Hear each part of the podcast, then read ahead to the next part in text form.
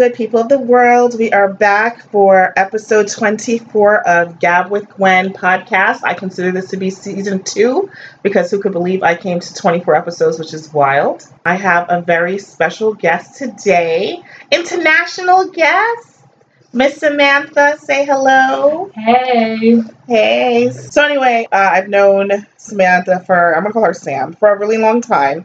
And I you're supposed to record earlier this summer because you were here earlier this summer, but things changed.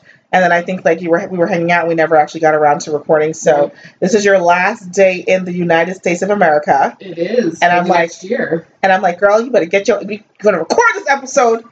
So I got a calendar invite. In she fact. sure did. For she sure I did. was serious. I was serious. And actually, you guys, okay, you guys are learning a different side about Gwen. Gwen is actually quite an organized individual. So I actually do send everyone calendar advice.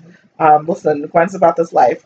Okay, so yeah, we've known each other for a long time. Um, yeah, we met the first day in Japan, and we've been friends ever since, Yeah. which is Yeah. crazy. Like a lifetime ago, Yeah. and a lot has happened. Showing cleavage in the middle of Tokyo, having men falling off their bicycles. Just You know, all kinds of it's A lot of stuff. A lot of stuff. Uh, she knows where the bodies are buried, basically. So let's, you know, I think as we go through the episode, you'll learn more about Sam because Sam has lived a very interesting life. And um, but you know, in the spirit of this podcast, you know, we're going to start start off with kind of just getting your thoughts, feedback on previous episodes. So actually, what I really wanted do because you've actually been referred to on episodes, and Kimmy nicknamed you Peggy. And I said, I don't think she's going to like that name. That happened on an episode? Oh, yeah, totally on an episode. Oh. She nicknamed you. Peggy. And uh, this was before she even met you. But she nicknamed you Peggy because in all of the pegging conversations, which I know we, we've actually kind of not talked about that for a while, but I felt like we need to bring it back because Sam had a different perspective than the majority of the folks who've discussed it so far. So why don't you tell us how you feel about pegging? So I think that when you're talking about things like pegging, I think you need to sort of disclose the context in which you're discussing it. If you're in a committed long-term relationship, if this is something out of the blue that comes up in a wild night out, whatever your crazy lives may lead you, you know, kind of thing. You think context makes a difference? I do because I think that I think that in a committed long-term relationship, Uh-huh. as a heterosexual woman, Mhm. if my partner were to suggest or ask or be curious about pegging, Mhm. I feel like in that context, I would be more open to listening, to wanting to understand, and, and possibly wanting to try those things. So listen, no or one. maybe just that thing. Maybe we should just leave that singular well, for let's now. go with singular. But I don't think anyone's ever had the feedback about not listening. The the the majority of the feedback from our diff- my different guests has been that they would be uncomfortable doing it. Kimmy was the only one who's kind of toyed with the idea. I said this, you know, so I, I you know through all of the different episodes, it's kind of evolved.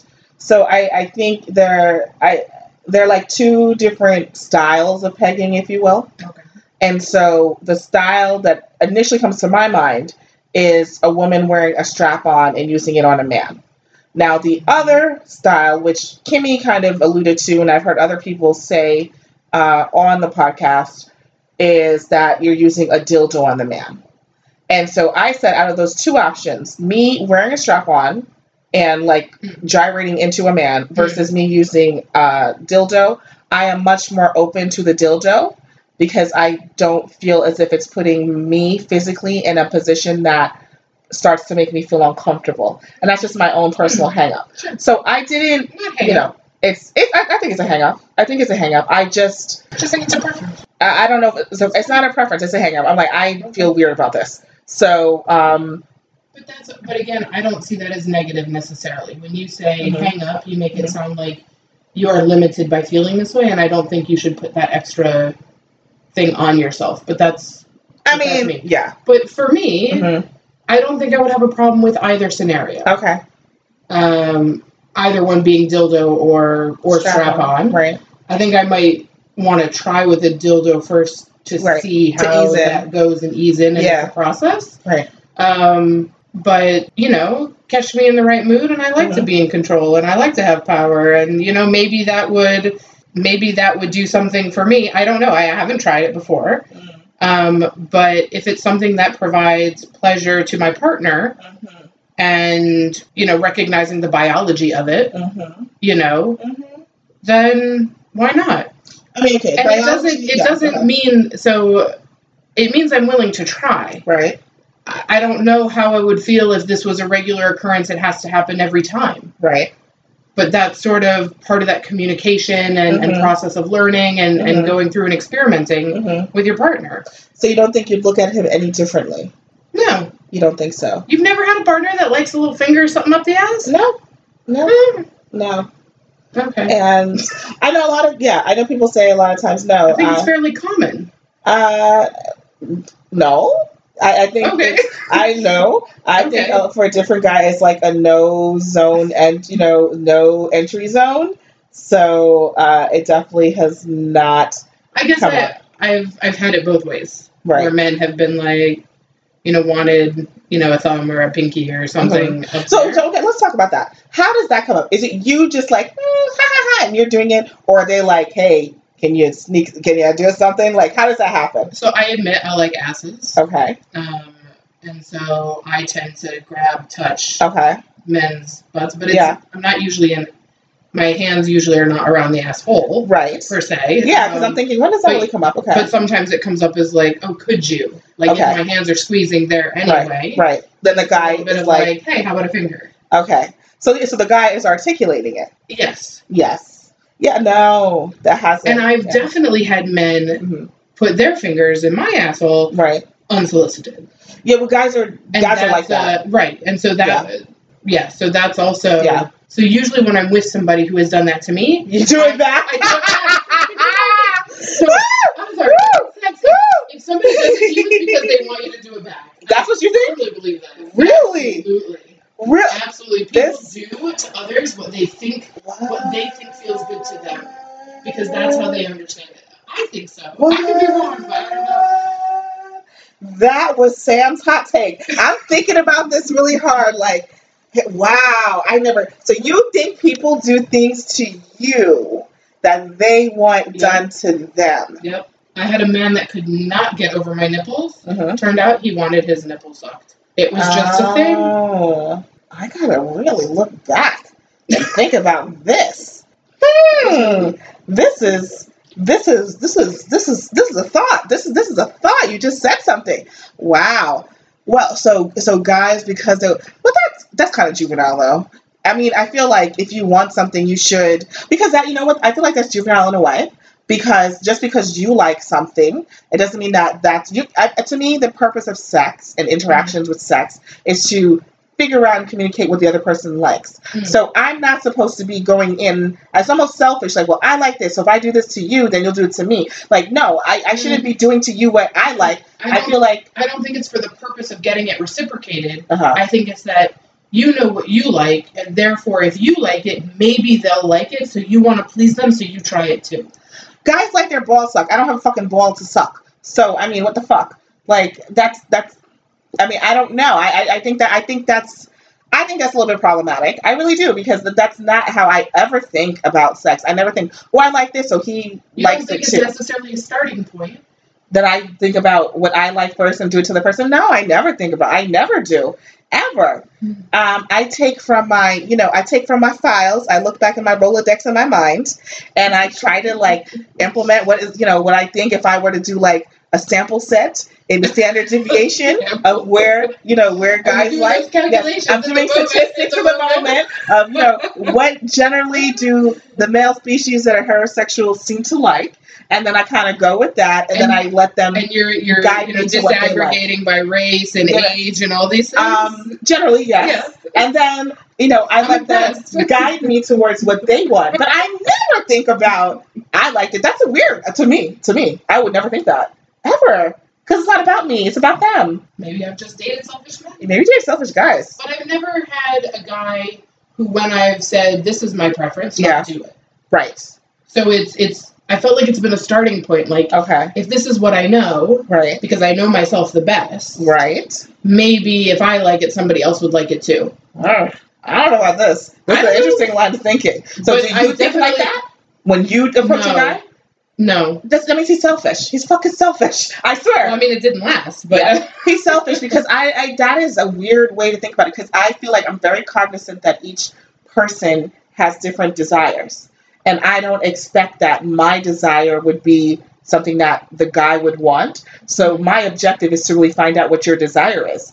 I'm never like, well, I like Right, but in doing so, in in trying to figure out what your desire is, Yeah. you're trying a number of things, and maybe you start with what's most comfortable or most close to what you like. I still think it's weird. I, I, I think that's weird. But again, I asked you if you do that, and you say you don't do it either. No, I don't. Yeah, these guys are fucking selfish. That's my conclusion. I think it's weird. I, I don't think it, it makes any sense. I personally don't think it makes any sense because I really feel like the underlying message is that you're just trying to get someone to reciprocate what you want. I don't think that I, I don't I don't think I, I think that's weird. I think it's weird. That's just me. Interesting. I've never even this has never crossed my mind. This is why Sam's here. This is crazy. She has some interesting experiences. What the fuck? I think that's crazy. I'm like, really? Wow. Um, okay, so we just went down a little bit of a rabbit hole. I don't know. Um, that was for pegging. Okay, that was from pegging. Any other sexy talk? Anything else that you wanted to talk about? We we talked about pegging. I don't think we really. That was like the main hot topic. We talked about rimming for a couple episodes too. Nothing I really. had the, the pleasure to have an experience with that. Yeah, me neither. But we we've talked about that. Uh, you should hear that episode. Oh, yeah, you should hear that episode because someone confesses that it that it did happen to them. You did hear that. one. You heard I've it. listened to the ones that You you did. yes. I've heard the, the pegging, Yes. I've heard that one. Yes, yes. But some of the more recent ones that Yes, yeah, yeah. Yeah, we, we actually, we've actually gone really crazy. So you'll have to listen to them. We've gone to some really wild places with sexual things, like news articles. A guy who likes to put fruit in his wife's vagina before she goes to work, and then comes home and he eats it later on because he likes it to be a little bit fermented. We've had, yeah, we've had a Can't bunch she of. just drink juice? No, no, he wants it's a There's sex like a thing, right, where you eat pineapple or you drink pineapple juice and you taste Yeah. sweeter, right? I, I think that's a little bit of an urban legend. Like I think that's a little bit of a little bit. People say that I know in my twenties. I was like, guys, like I'm going to drink pineapple juice. But aren't you gonna get like an infection or something? That's what I thought. And a doctor in the article said not to keep it for longer than 12 hours so you don't get toxic toxic shock syndrome. You know what you You get? can get that from anything. Yeah, well, from your tampons, whatever. Right, of course, tampons. Yeah. So, um, More than 12 hours. I thought it was like eight. well, that was the article particularly said about the fruits. You know, maybe the fruit's better than you know, I don't know, cotton and chemicals. I don't know. Um, so yeah, she's like apples I don't think and that's different. absorbent. Uh, Anyway, yeah, random. So like, just interesting. yeah, we've talked I about would have never considered that. yes. Listen, we've gone like across the gamut. Well, I had a guy ask if he could pee inside me once. Really? That was a hard no. So hold on, hold on. I like to, you know, think Wait, that wait, I'm wait, wait. open-minded. I need to think I about- Was, I was not so open-minded. I need to think about this. That so was a definite no. pee play. So wait a minute. How can guys? Oh, this is a question. Can guys pee when they're hard? I feel like guys have a little bit of a. It's a little challenging when it's hard. Oh shit! When they're hard to um. I, I am not going to confess to understand the male anatomy to that degree. Uh-huh. Um, but it was it was right after we had had sex, and he was like, "Can I?" it was He wanted to pee on me. Yeah, pee, not Ah. on me, inside, like In. specifically inside Okay. was the thing. That makes sense. He already he already came, and then he wanted to do it. Right. Okay, Well, logistically it makes more sense. Well, yeah, because you can't have both of those That's what I'm saying, open, right? Yeah, yeah, that's what I'm saying. You can't do it at the same time. So after he comes, then he could do it. But men go to the bathroom in the middle. They're like, "Oh shit, I gotta pee," and they'll know, pee, and then they'll come back, and they'll still be hard. Yeah, but yeah, but a lot of times it's hard to It's watch hard, them yeah, if yeah, they have like yeah. you know they're like jiggling and doing all you. types of crazy shit to try to shake the leg. And Yeah, to try to like a dog to try to pee, right? Um, right. Wow. So, so okay, I want to talk. Sorry, I like to get into because I like to mad because I don't think of these things, so I it, it starts to spark my imagination, Well, shit, neither do I. and I'm trying to figure out how I how that would work. So actually, I just took out this damn screw. Anyway, so because he came already, is he gonna like aim? Like, because I feel like you're not. It's gonna be hard now, right? You're gonna be kind of soft, like more of a chubby. no, he was still inside me. So he came, and then he just wanted to immediately pee Right. after. Yep. Ah! Wait, wait, wait, wait. Samantha, hold on. When did this, this conversation happen before sex or like in the moment? Oh no, in the moment. In the He came and then was like, I want to pee inside you. And I was like, no, and moved it. Woo! Wow. And then what did he say after that? Nothing. He He just just went to the bathroom to go pee, and then he was like, "Oh, I'm sorry if that was, you know, a little, wow. you know, whatever." And I was like, "Yeah, it was a little whatever," and I never talked to him. That was it. Wow. I was I was a little bit done. Wow. I'm just thankful that he asked before That's doing true. it. Thank God he didn't just do Thank it. God he just didn't do it. Yeah. Wow. Well, that that's that's an experience. I mean, luckily it wasn't the experience, but Right. uh, wow, interesting. Okay, I have to ask: Is this a white guy? You don't want to disclose. I was in Japan at the time. I was an was a Asian Japanese guy. Ooh, look at that. You know that makes sense too, because you know Japanese They're like guys are geeky they're, yeah they're freaky deaky. What? Okay, look at that. It was a Japanese guy.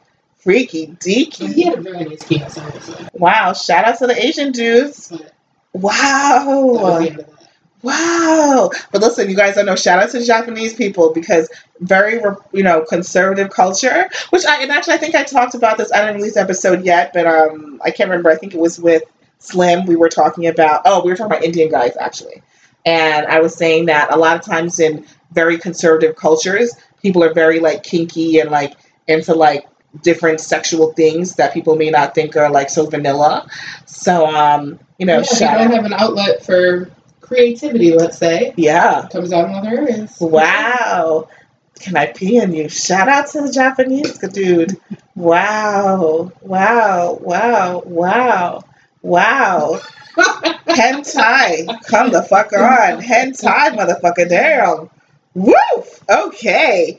Um, well, I think that's, you know, on his R. Kelly shit, that was enough. Um, so uh, I think we can move on in the Japanese R. Kelly and uh, move on to uh, non-sexual topics now. Uh, and, you know, if we, we circle back to sex, that's fine. So uh, another episode that I did want your, your feedback on because I know you listened to it. And, you know, yes, you are my first white guest. Let's keep it real. You are my first white guest. Not that I don't have other white guests. And some of you guys, you know, I've invited you and you listen, and you guys better fucking come on here, okay? Um, but you are, yeah, my first. And so I want you guys, let me also make a caveat. All my guests to date have not been black because you guys are probably think, oh, she said, no, it doesn't mean that.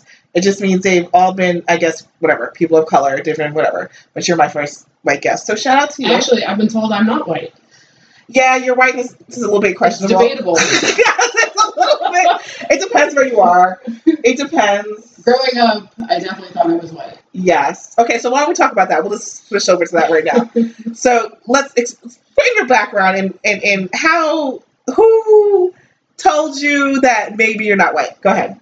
Um, an ex-boyfriend of mine. Well, you did first of all, I did too, but go ahead. and an ex-boyfriend of mine who told me very recently. We, um, when I'm in the states, we occasionally will meet, grab lunch, catch up, make sure lives are good, you know that sort of thing. Mhm. And do I know this person? yes, Okay, got it. The person I think it is. Okay. Yes. Who's of the same background? yes, Okay. And he Uh, said that. yeah. Okay, go ahead. He knew. I didn't know. Oh, okay, come on, go, keep I'm the telling me. only one who didn't know. Tell me, keep going. So, um, Tell me more.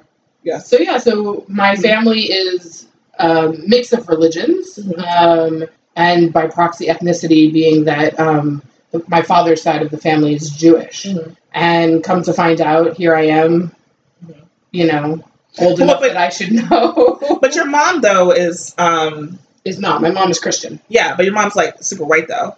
Like to me, like Utah, like like that's not white, yo.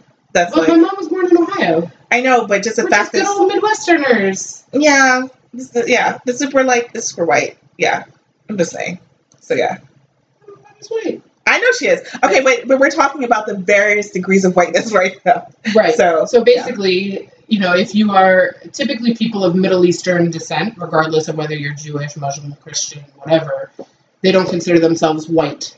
And this was sort of a new realization for me. And what's particularly amusing about it is that I just came from living in Iraq. right, Um, and while I just did not disclose my religion as being Jewish, or any religion for that matter, but it just didn't, it never occurred to me Mhm.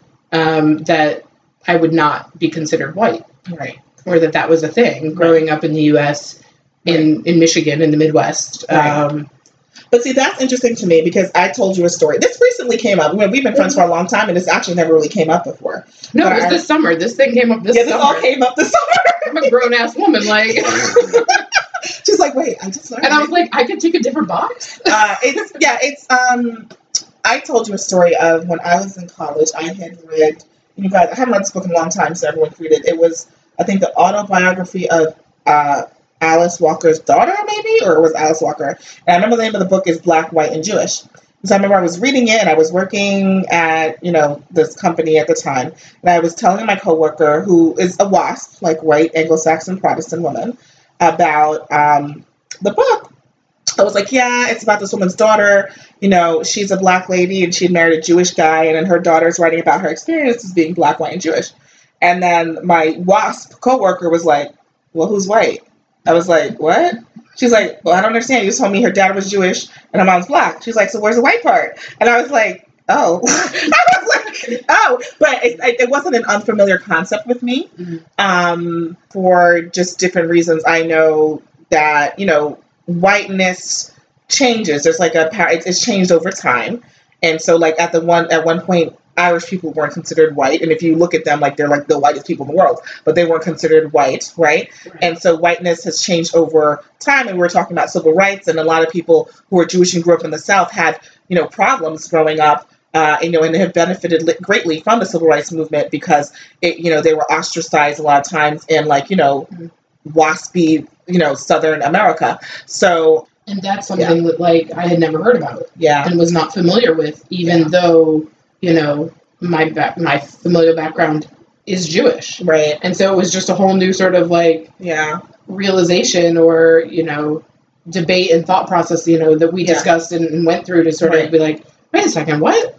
right. Um, so it was very interesting. so what did he say? What did your ex boyfriend say? I'm curious what he said because he's Yeah, he he's said very he- Jewish.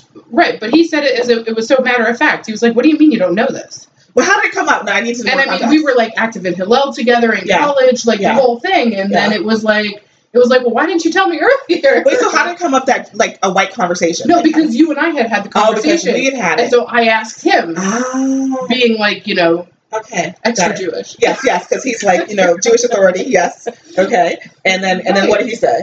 And he was like, of course. Oh wow. Okay. And you were like, what? And I was like, oh, this is new to me. It's yeah, like it's so it, it's it's um you know truth be told, I think I felt a little bit ignorant. no, like Jewish people have been given a pass for whiteness, but depending on the context and the circumstance, sometimes you may not feel it. You know, maybe sometimes they may it can be uh because you can be discriminated against for it, that you're less white. no. I mean, no, not necessarily. I mean, I think there are a couple of things. Like first of all, we can all say, you know, we can say that race is a social construct, Mhm. period. And so whiteness, blackness, everything is a social construct. And because of that, that's how people can People want to differentiate that you're different Right. other. Right. And then because it, it's a construct, it changes. So even some people will Sure. say that, you know, within the next 50 years, Asian Americans will fit into the white construct because of their experience in America. Because um, to, yeah, very interesting if you go into I have things. some Asian American friends who I'm not sure would agree with that. Yeah, who wouldn't, right? But when people are often saying about like white privilege versus you know discrimination, a lot of people will often say that Asian Americans are afforded, you know, as a minor minority, afforded certain like they're white adjacent. Okay, so I would say right now in America, people might say that a lot of now. Let's be clear, Asian Americans. It's a very diverse community, right? When we're talking about, so we, we everyone is in white adjacent. Real talk, I know that for a fact. Um, and if you look at the different, you know, if you look at a lot of Southeast Asians, um, depending on it, are not necessarily doing as well as some certain East Asians, and then people from the Indian subcontinent. It's, it's a lot of nuance to this because it's a Absolutely. bunch of people lumped together, right? However, um, a lot of times people do say that Asian Americans in America have white adjacent privilege. Now there's still the like bamboo ceiling and there are different things, different barriers to entry. Girl, listen, bamboo ceiling, yes, where you can be very I'm um, making faces over here. yeah, here. listen. I'm learning things. Yeah, I've never heard that Before. yeah, bamboo ceiling. That is where Asian Americans are, you know, deemed the model minority, do well in school, get into this, you know, get into, you know, get good jobs, all this stuff. However, there's still a line of discrimination where you're not able to rise to the top leadership positions. So there's still a bamboo ceiling. Um, where despite having all of the credentials and having done everything right, you still can't fully surpass the systematic, you know, Mm, racism sure. or whatnot. So there is a bamboo ceiling. Um, and you know, so it, it's fluid. All of these things are fluid. So Mhm. I think at one point, maybe 75 years ago, Jewish people weren't like, it's like, nah, you're not white. Um, and depending on where you are in the context, Mhm. people may or may not see. Now, and then, and me growing up in the Northeast, you know, I grew up mostly with Italians and Jews. They're totally white, but depending those same Italians and Jews, if they grew up someplace else in this in the states, may not have been considered white.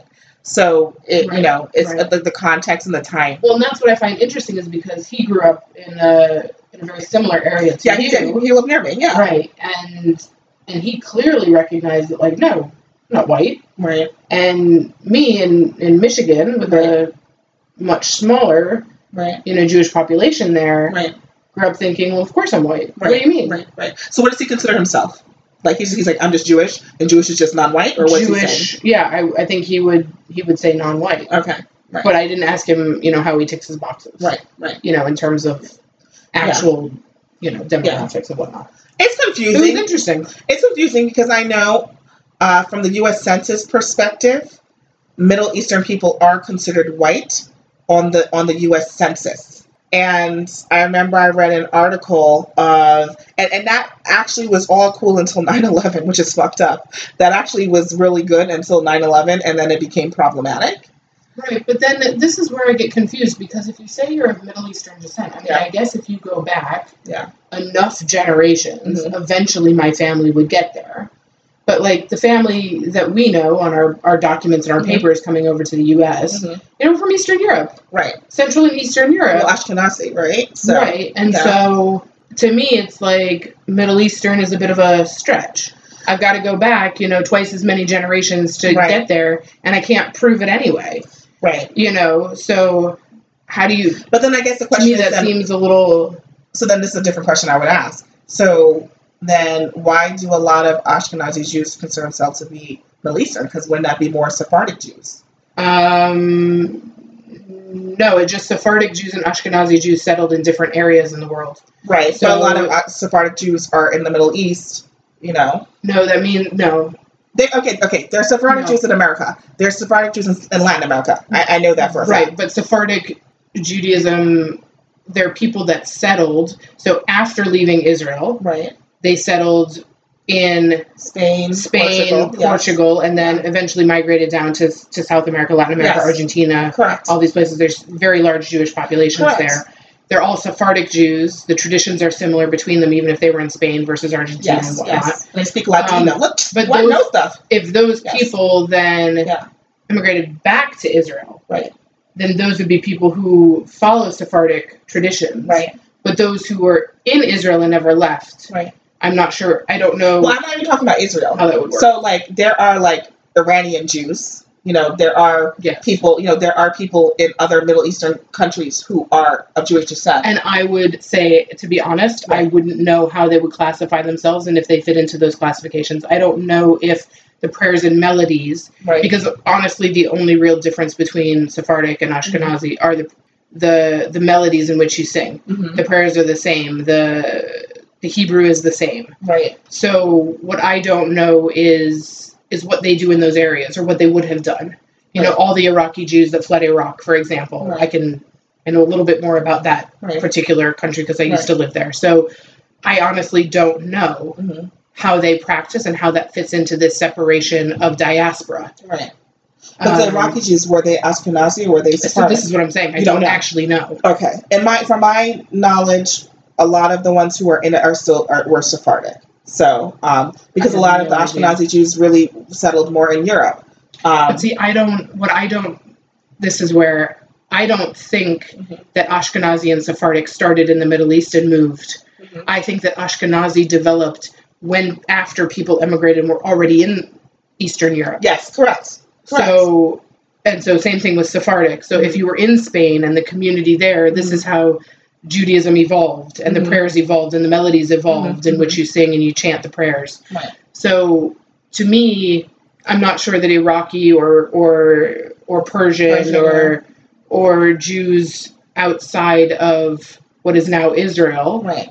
how their traditions hmm would fit in if they do or not, Okay. because it's about how things evolved over time. hmm So they may be practicing in a way that is much more um, unique or or not unique, but more similar to the way it was originally before Yes. people emigrated to Europe and, Right. and South America and these and these places. Right.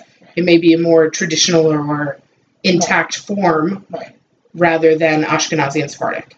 I just to be I'm Yeah. not an expert in that. I don't, I don't want to pretend to be. No problem. No problem. So yeah, you guys are like, what with this whole Jewish rabbit hole? And why know do there's going to be one person who knows more than me about Judaism and is going to, you know, right I mean, they're, they're So, like, when, I why don't know about- everything. Listen, listen. I can sing you guys lots of Jewish, uh, you know, songs from I learned from elementary school. Don't ask. This is this is the New York, New Jersey experience.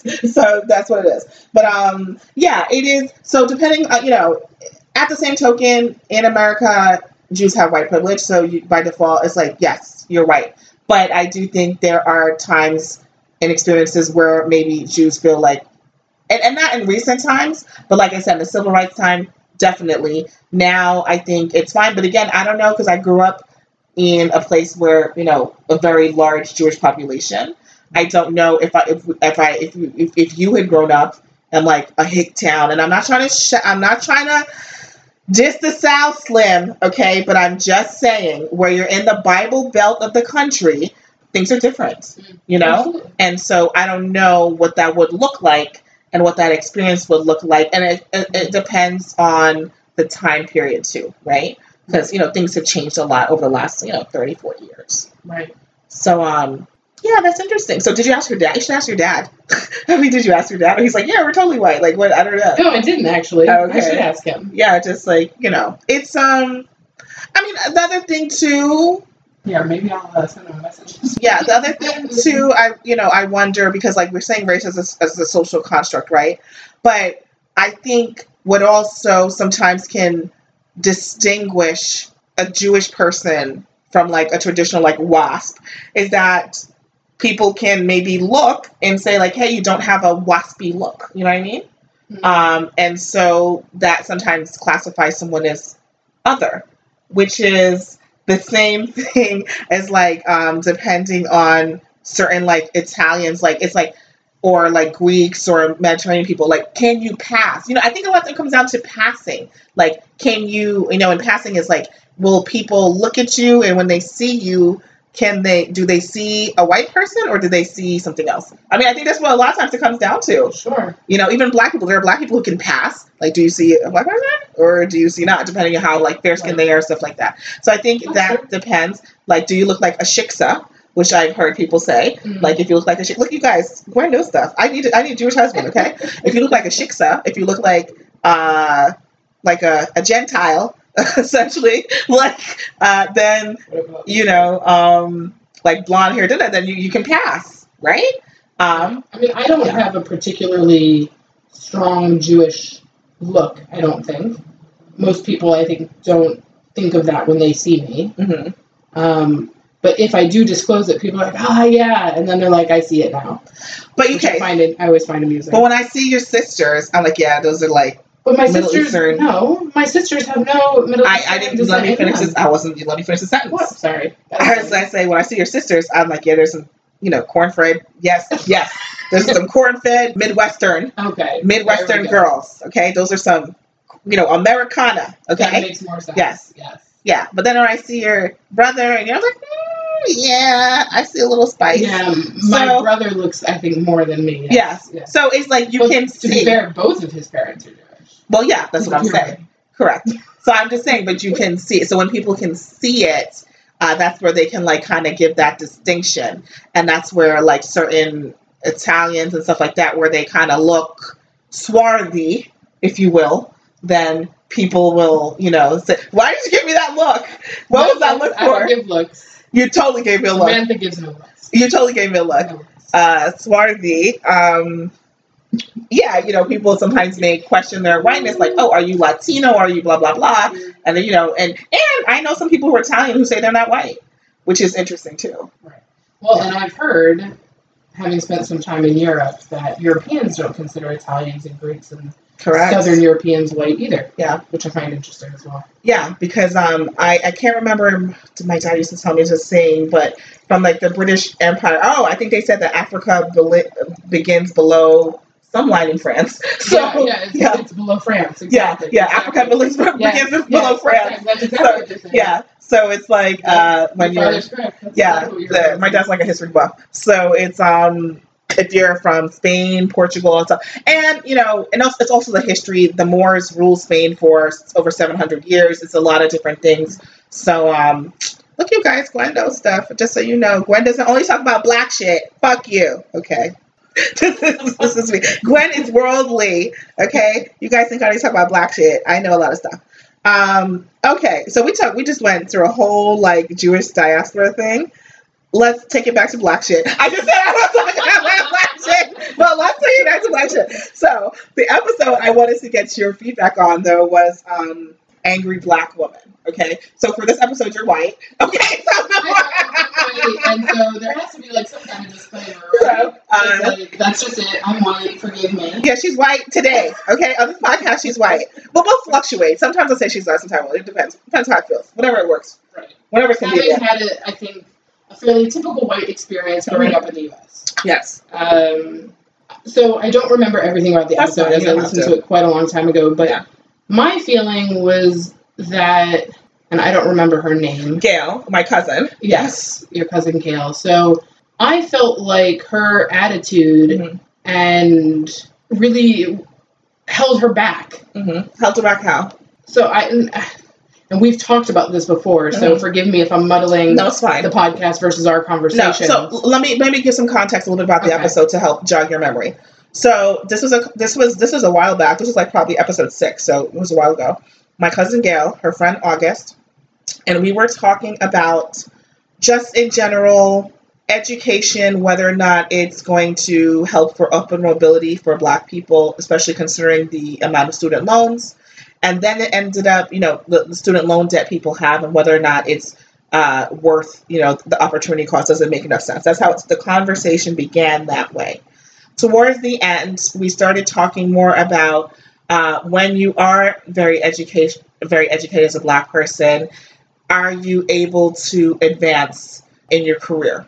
And my cousin Gail was saying that no matter how educated you are, no matter how nice you are to white people, no matter what you do, they're always going to see you as a nigger, they're always going to see you as a black bitch, and no matter what you do, they're never going to see you equally and basically fuck them. basically fuck them because uh, there's nothing that she can really do to stop people from being racist. That was kind of her thing. right. And I was saying in the episode that you gotta take a different approach. I think culturally, now at this point, I've said it through multiple conversations with different people that American society is not always a meritocracy. And you have to be aware of that. And because it's not always a meritocracy, a lot of your interactions with people, including white people, are going to have to be based on likability. Mm. And so if you just want to put your head down and if you have the attitude when you're just like, well, they're racist, they don't care. Like if you do that, I think it becomes a self-defeating prophecy. And I understand that exactly. it's I understand it's frustrating. And listen, this is this comes up in so many episodes. Even the last episode, my cousin Jay, when we were talking about the World Cup, which is another story. But I know people are tired of having to feeling like black people are tired of feeling like they have to explain themselves to white people Mhm. or explain their experience. So that is where I think the frustration for my cousin is because truth be told, Mhm. every black person agreed with her and they understood what I said, but they really Mhm. agreed with her sentiment. And I said that it is just going to lead to disappointment. I don't think that's the right way to approach it. So Okay. I hope that jogged your So, memory. sure, and I Yeah. that has brought up like actually multiple comments and, and thoughts in my head. So the first one, speaking of your cousin Gail, Mhm. my feeling is that if your attitude is well, well, fuck it. Yeah. If that's your attitude, regardless of what color you are, Mhm. that's not the right attitude in the workplace. Mhm. Um, you're not doing yourself any favors having that attitude Mhm. um, r- regardless. And Right. then, given that you already have, you know, a taller ladder to climb, so to speak, given the systems that we have, Mm-hmm. again, you're not doing yourself any services. You're not helping yourself to climb that ladder. Even, you know, you're it's like you're starting from even lower. She thinks it doesn't make a difference. She's like, she just feels like you're ready the bottom of the totem pole, and But there Yeah. are plenty of examples, and not certainly not enough examples, but there are plenty of examples, yourself included, Mhm. where people are able to climb the ladder and Mhm. people are able to succeed in a system that that is pitted against you right, and makes your life more difficult right, you know? And and so for me i find it interesting that is not able to get past those negative attitudes to see that there are other options. Right. and that it you know i always th- maybe this is just me but i always feel like when your when your opinion is on a 0 to 100 scale if you're in the 0 to 10 or you're in the 90 to 100 Mhm. you're probably not in the right place because nothing is an extreme Yeah. and so when you live in the extremes, you're not able to get out of that mentality, out of that thought process to actually see where the rest of the world is. Um, and that I don't think it's helpful to you, you know, in any of these cases. Um, I can give you an example, you know, in my own life where, you know, I am very direct and my tone gets away from me, which basically means that I don't always control it well enough, you know? Mhm. And and so let me own that Mhm. and that has created challenges in the workplace for me Right. you know and in a in an area where you know i am white i have the privilege Right. and But yet that still is a setback But I'll, I'll say so this if though. you're adding if you're But adding that attitude to already having to not having any privilege But I will say You this see what I mean? Like- no, but I want to counter your own example. okay fair If you were a man, do you think you'd be getting that same feedback about your tone? no probably not Right. And that is the issue my cousin has. So the but issue those are two different things and then so well, what's why is it two different things? well so we're, we're It's gender. The thing is that So- what is the thing that is being held against you, right? right Your tone is being. If you were a man, no one would make the comment of your tone because men are, are allowed to be right direct. mine is not a bad attitude in the workplace yeah, mine is not a fuck it attitude right. Mine is a work hard, be proactive, But she doesn't have a fuck it. She doesn't care she about that. You know. She still has that. She she didn't say fuck it to she didn't say fuck it to the workplace. That's what she's saying. My cousin has two master's degrees, she's working on a PhD. She's not saying fuck it. okay, So this is a person who's very well educated, who's a hard worker, okay. doing well for herself. So she's just saying, why do I need to be nice to people if it's not going to get me anywhere? she says that being nice is not going to make a difference. Um, so she's just going to be herself. So the same way when you're saying you're like being direct, and then you may want to like change it to you know because of feedback. That she's like, fuck it, what's the difference? You're always going to find something to hold against me, so I'm just going to be me. That's what she's saying. But then I guess you have to decide what you want more. Right. Do you want to move forward in your career more, regardless of what the reasons are that people are are holding you back? Right. You have to make a decision. Do you want to be authentically you in the workplace, or do you want to censor yourself and Mhm. play by the rules that you've been given in order to move forward? And that's then a choice that you're making. Right. And she thinks that even if you play by the rules, the, they'll change rules on you, so it doesn't make a difference because the system is just set up for you not to to move ahead. But that's Which she has a point. I I agree, but that's in some ways that's politics and that's part of the game and that can happen regardless. Right. You get a different manager. A different manager wants things done different ways Right. and has different expectations and Yeah. you know, makes you jump through different hoops. Right. And so I don't want to belittle the racial issue because it's there. Mhm. I don't want to belittle the gender issue because it's there. Mhm. But but you also can't say that you have no part in the process. You're actively making a choice Mhm. of which is more important to you. Mhm. And that's okay. That's your choice to make. Mhm. But then don't be angry when things don't work out that you're not getting accelerated up the ladder. You can't have your cake and eat it too. Nobody can, I think. Yeah, and I agree. And people are like, "Wayne, you're such a sellout." But no, I'm not. And you guys, I've heard. I said this in too many episodes. I said I, in too many episodes. I said it in Angry Black Woman. I said it in BAU with Jana. I, I, Jay and I just alluded to it in Niggas in Paris. That was like we we I've alluded to this in several episodes that you have to play the game. And I know the game is tiring, and I've also said that academia does not set you up for the game, okay? Because when you go to school, school is a meritocracy. You get the best grade, da da da. I also said when you come from an immigrant background, you think that, okay, I just need to go to school, and then my work will speak for itself, and then they're going to reward me based on my hard work and my achievements and my accolades. And I said that is not American culture. So I think it's a twofold piece. I think that black culture in general, which is I think more keeping it real, da da da da, and I think also immigrant culture as well, and academia. These three things do not prepare you for the business world in which these stakes are against you as being, you know, being a minority, being a woman, being LGBT, anything, all the things that are against you, they don't prepare you for the political game you have to play. And I know that it is very hard to swallow who you are because you're like, why am I doing this for people who don't even like me? But what I say is that I think it's finding a balance of how you can be your authentic self, but also play the game at the same time. That's my advice. I'm very much my authentic self, but then I also know when to play the game. So there are times where I do. Listen, I have the same tone issue, okay? But I also know how to fall on my sword. Sometimes I bark and then I turn around right away and I go apologize. Okay. And I'm like, I'm sorry. Da da da. You know, I didn't mean like that. I kind of make amends with people because I realize too when it's going to be taken that way. You know, and today, for example, I was on a call and I did bark, but you know what? They were happy that I barked because everyone else was too scared to do it.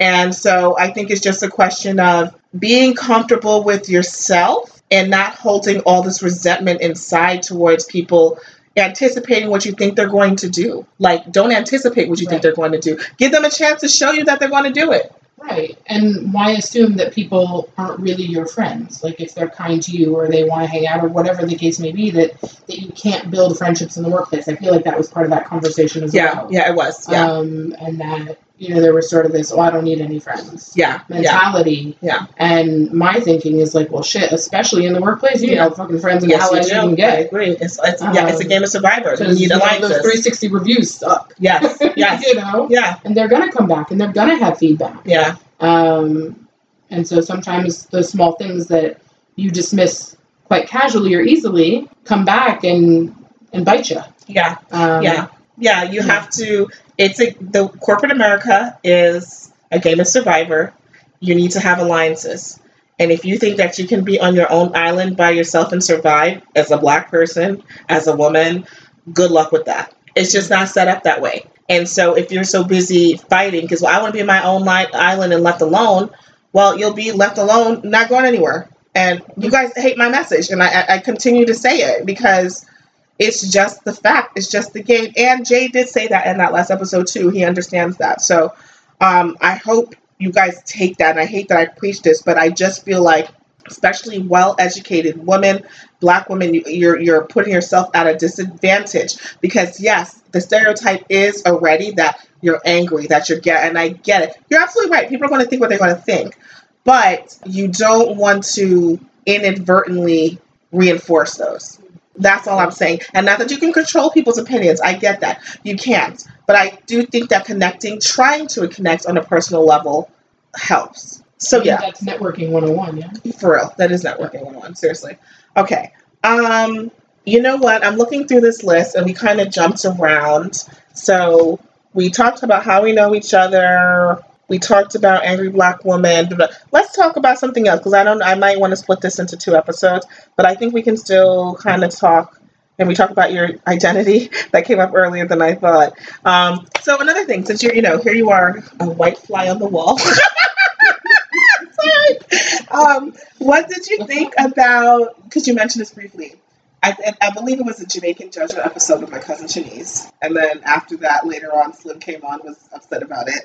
Um, hearing about the different tensions or the different, I don't know, relationships of the subcultures within the black community, right? So there's African American, there's like Caribbean, there's people who are actually from Africa, and you know, there's Afro Latinos too. Right. So, and you, so after you should say, you've lived in Africa. I have. Um, so, like hearing that from, what did you think? What's your feedback? What did you think about all that? So, it's interesting because I was not so aware of the subcultures. I think I was more so between Africans coming and living in the U.S. in you know compared to African Americans Mhm. writ large, Right, right. um, but not so much you know understanding the dynamics within the African American community, the Caribbean versus. Um, I don't even know how I would Afro Latinos. Afro Latinos, Yeah. you know, that whole um, split. So that was a very interesting conversation for me to hear and just learn Yeah, yeah. um, about that. And then, what's the name of this show that I've just been watching? oh, dear white people. Dear White People. So um, I threw that on today, Yeah. you know, as background noise, and then sort of got caught up and and showed, and I was like, wow, you know, there's Mhm. so many different subcultures Yeah. within this community yeah. um, and I think this is something that's completely lost Mhm. on Everybody. on everybody. Like, Yeah. yeah, I like I had no idea, complete complete ignorance um, of it, and so um, it was just interesting to learn Mhm. about and and to hear different perspectives about it. Um. Particularly, I think in this climate where immigration is such a, a heated topic, and then having this sort of more recent immigrant family versus those that have been here for generations and Yeah. sort of the the push for you know for making it Yeah. and specifically economically making it whether Yes. it be through education getting multiple jobs sort of that Yeah. that push for the american dream Yes. versus i'm i'm so I don't know, maybe this is i don't know feeling depressed in that you know how do i get out from under this rock Right. that that my family has been under for generations Right. Um, and sort of the complacency Yes. with it yes. um, so it was just all very interesting to me to learn um, and and yes um, so yeah i guess i've been living abroad so long that i forgot about my own, my own it's interesting what you learn going overseas Right. versus you know i've chosen to invest and spend time overseas Yeah. versus you know every time i come back to the states it's like a little bit of a culture shock right. um, and sometimes in a really great way um, in terms of like technology and Right. seeing what's new and you know pop culture catching up with music and movies Yeah. and all of that's really fun Right. and then there's also sort of the really depressing political side sometimes and you know you see on the news overseas what's happening with you know the police and and shooting you know black citizens and you're Mhm. like what the hell is going on Yeah. um, and you come back and just the you know the the feeling in the country is just a really sad one at the moment Mm. and not a very hopeful feeling i at least that's what i've gotten since i've been home I don't know. Are these white people? Like, are these white people who are sad? What is what's going on? know, just a lot of unhappiness feeling Okay. of you know uncertainty Okay. and um, disgust and more polarization across Yeah, you know, the country and Yeah. and it's just it's a little disheartening and a little sad to see you know when you come home so infrequently Yeah. that this is you know Yeah. this is the messaging and and and the feeling of the country but um but yeah i learned a lot from those episodes and i found it very interesting But so okay, so you've lived in Africa, in sub-Saharan Africa. What were like when you were there? Did they ever talk about Black people or American African Americans? Like, did did it ever come up? Because um, you know, my biggest thing I said is that you know the problem is that the images. Yeah, the images of black people are predominantly African American images. So people worldwide just basically have the perspective that all black people are African American, or there are like save the children ads with you know starving children in Africa, um, and that's it. Like those are like the only two black experiences you see. You see ghetto African Americans in the media, blah blah blah, or you know basketball players, athletes, okay, and rappers and singers, um, or save the children, feed the children, Africa, uh, you know, you know, donate money. Like that's Right. all you see in the media in terms of the black experience. Um, right. and, this is yeah, a problem right. this is a huge problem Yeah. not just Like you don't see me. Like you don't see me, right whose parents are not American, but I grew up. in- Like I don't exist at all. That's why I have this podcast. but not just you don't exist not just because your parents are are caribbean Yeah. you know immigrants but you also don't exist because you are you know a- successful black woman in the corporate workplace right. like that doesn't exist either in Correct. those messaging so you have sort of that and th- those Yeah. two things may be connected Maybe. Yeah. Yeah. you know but okay, they are, but it's fine. but either way both yeah. of those images don't yeah. exist Yeah. um and so it's interesting because what you've talked about is sort of facing both directions. One facing in in terms of facing what is American blackness, Yeah. if you will, Yes. and then the other is facing sort of what is African or sub-Saharan Yes. African, Yes. and what does that look like? right. Um, and And what do they think of the images they see? Like, so, uh, to be honest, um, I don't know a lot about what what probably gonna come up Africans think about about African Americans Yeah, they want to talk to you about that. they want to talk Um, to me about that. if I were in there. the U.S. yeah. I had no, when you were there, because No, no, no, a black British girl. yes, this is exactly what yeah, the black about. British girl. There's a black British girl. Yes. I want to say she was one. I want to say her mother was British and her father's American. She grew up in the, in part at least, in the states. okay. Um, and her mom was now living in the U.S. And we were talking about news sources. I remember the story. And this is the only story that I feel like is really relevant. Um, and I don't even know if I can do it justice justice after all these years. But so this conversation took place in South Sudan Right. so in sub-Saharan Africa and East Right. Africa. Um, and she was saying that um, I don't even know if I can really say what she was saying, to be honest. So it was something to do with BBC Yes. and BBC being, you know, an accessible news source, and this is where people get their news. And I said I didn't think that that was an accurate reflection of the majority of Americans, whether they're African Americans or Mhm. white Americans, anybody. Right. To me, BBC as an international news source already puts it at, a- at a significant disadvantage over Mhm. American news sources. Um, forget political views and Mhm. political spectrums aside, Mhm. and that most Americans are getting their news sources from the local news, Right. right? Your your five o'clock news at Mhm. home or your eleven o'clock news, Mhm. whether it's on Channel Four, Channel 7 Mhm. you know, it's Fox News. It's you know maybe they're watching CNN, Right.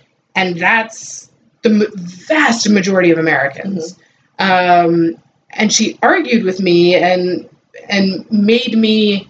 I came out of the discussion feeling like No, but there was a piece. A piece of that argument, though, was that you're like, well, since most Americans don't watch it, black people are not watching it either. That was the piece of it. Yeah. right, Yeah. and and her response was that well, my mother watches it, and I said, well, I don't think your mother is a typical American. Right. Right. At the end of the day, Right. Um, and my res- my reason for saying that is not because the average black person and the average white people are different and they listen Right. or watch different news sources, Right. but rather so little of America has an international experience. Right. What is it? What 20 less than 20 20 30 Have percent have passports. Yeah. Yeah. Let alone are going to be familiar enough Yeah. with a news source to be watching BBC. Right. Um, you know, and so it just didn't it doesn't resonate. Right. You But I feel like she called you racist. exactly. I was like, she feel like she that's- called you racist. and that's how I felt. what did she say it or did she not say it? No, she she never called me racist. Okay, she called you she racist. may have said like, she, maybe she did. I think she called you racist. she Yes, may did. have. She did call you racist. and I was and I took a step back and I was. she called you racist. I remember this. I was like, yeah, she called you racist. She called me racist. yes. And I took a step back and I was like, is this race? You know, like, is that what racism Yes. is? And I was Yeah. like, well, I mean, we can talk about the actual definition of the structuralism Yeah, yeah, and all of that, but but at the end of the day, I was like, I asked a couple of people, yourself included. Yes. And I was like, yes. what did I do? did I do something? I Right. want to understand. Right. Because to me, the entire, it was completely lost on me, the racism component. Right. Um, African Americans are a subset Yeah. of American. Americans, right. and a, what, 20% of the population? Oh no, 18? thirteen. 13%. 13, yeah. 13% of the population. So even if every single Yeah. African American Right. is watching fucking BBC, it's still a minority. Yes. And yes.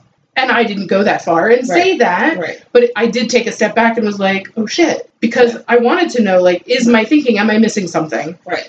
But I still don't think I am. So no, no, you didn't, and I told you because I remember you were like offended that she called you racist. And I always say when people say someone's racist, it shuts down the conversation. I've said this again. We talked about this on Caribbean Connection with Deborah Rose and Riri when she called the waiter racist. okay, so that's another episode. Okay, um, but um, I said so. What I always do, everyone guys know Gwen's like to talk about sides story. Her perspective was, and her she felt like you were insinuating that black people are not smart enough or whatever, and not don't have access to BBC. Mm. So she took that as you being racist. That's how she took it, right? And you were just saying, like, look, Americans in general don't watch BBC, hence African Americans are a subset of Americans in general, hence it's very unlikely they're going to have it. So it's not the right, you know, it's not this Right. big accessible news source. Right.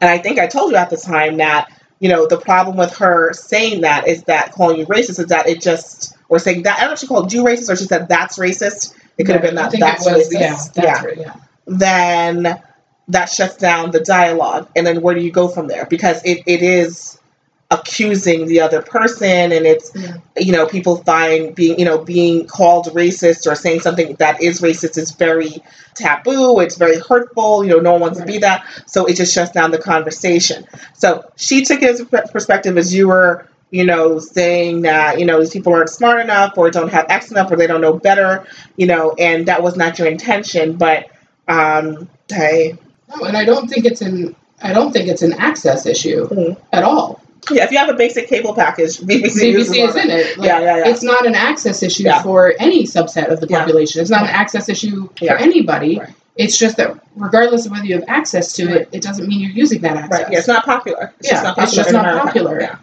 Um, and and so I think there was a little bit lost in translation. I never saw her again, right um, and I was sort of relieved. Right. um, but um, So yeah, I really but yeah, so that's sort of the only the only story I have where.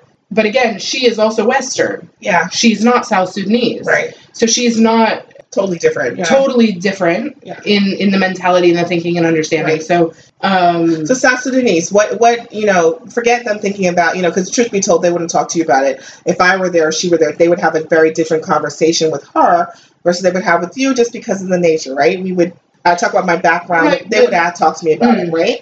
right. Um.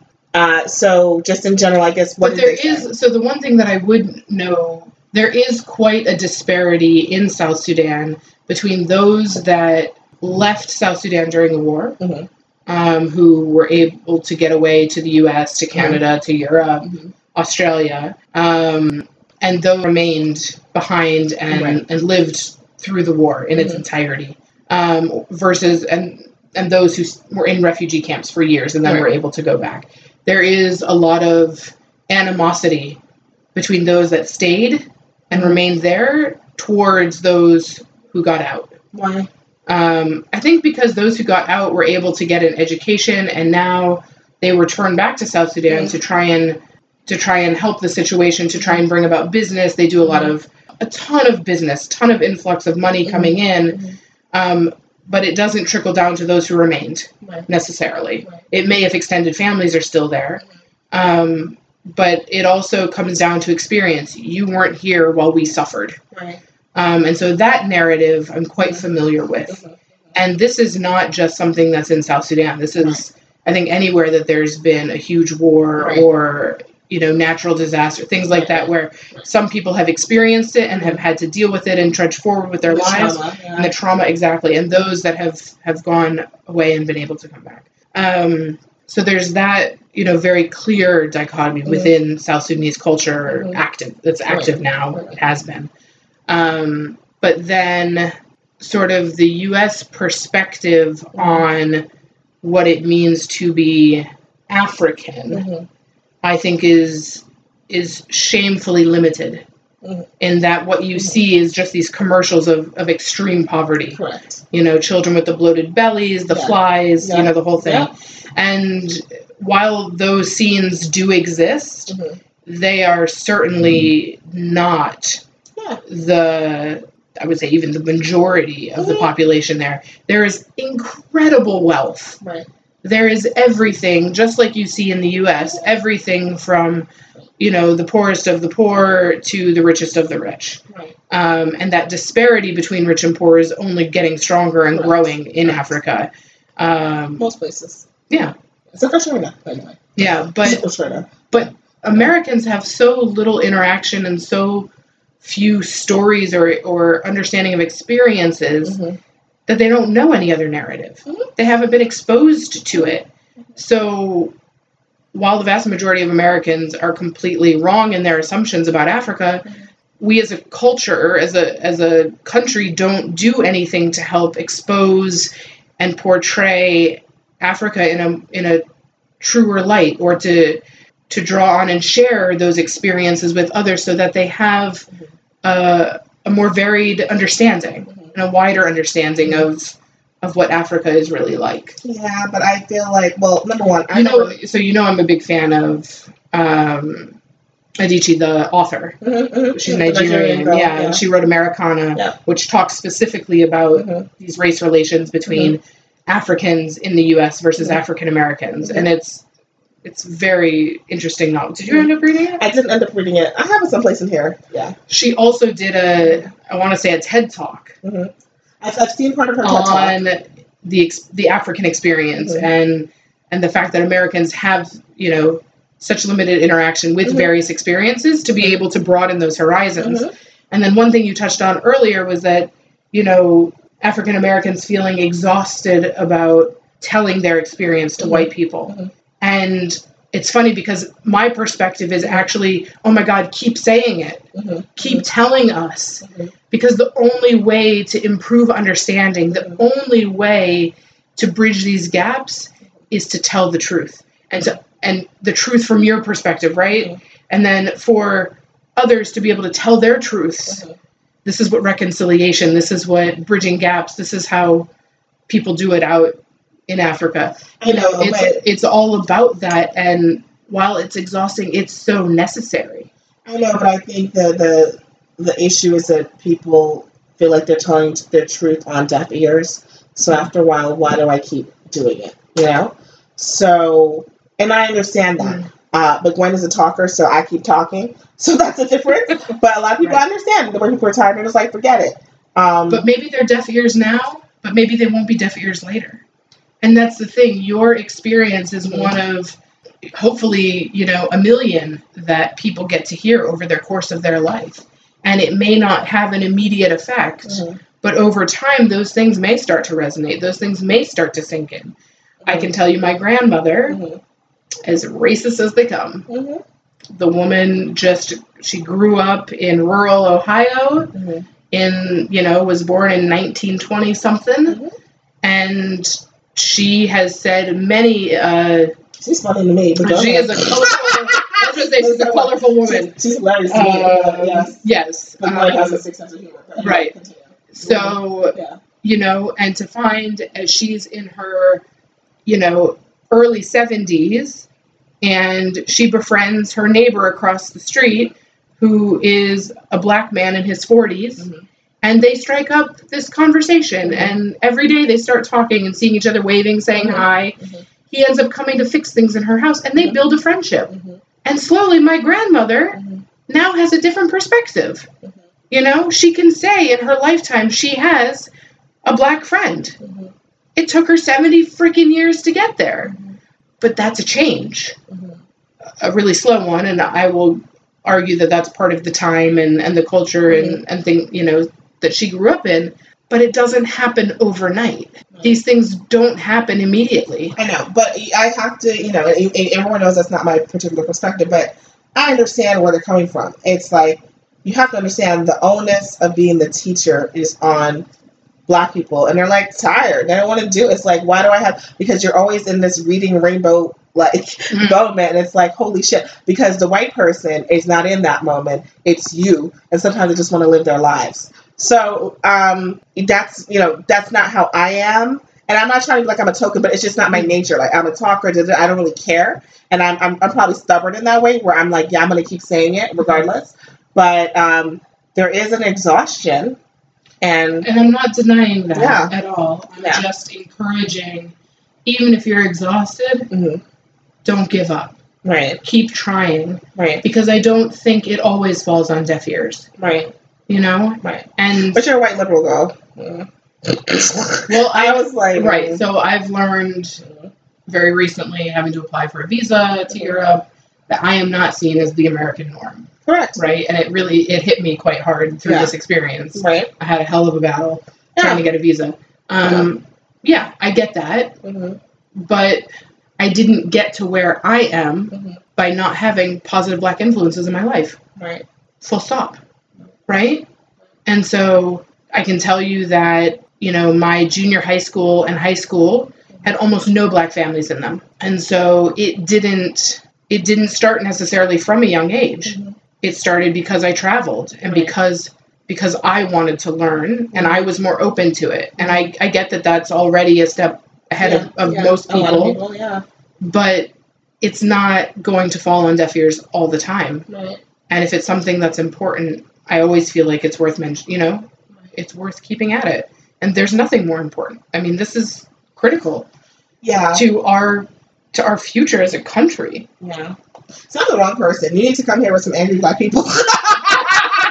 Because they would, because I'm like, yeah, yeah, yeah. And you see, Gail, you should have been here. You need some angry black people because she's not going to agree.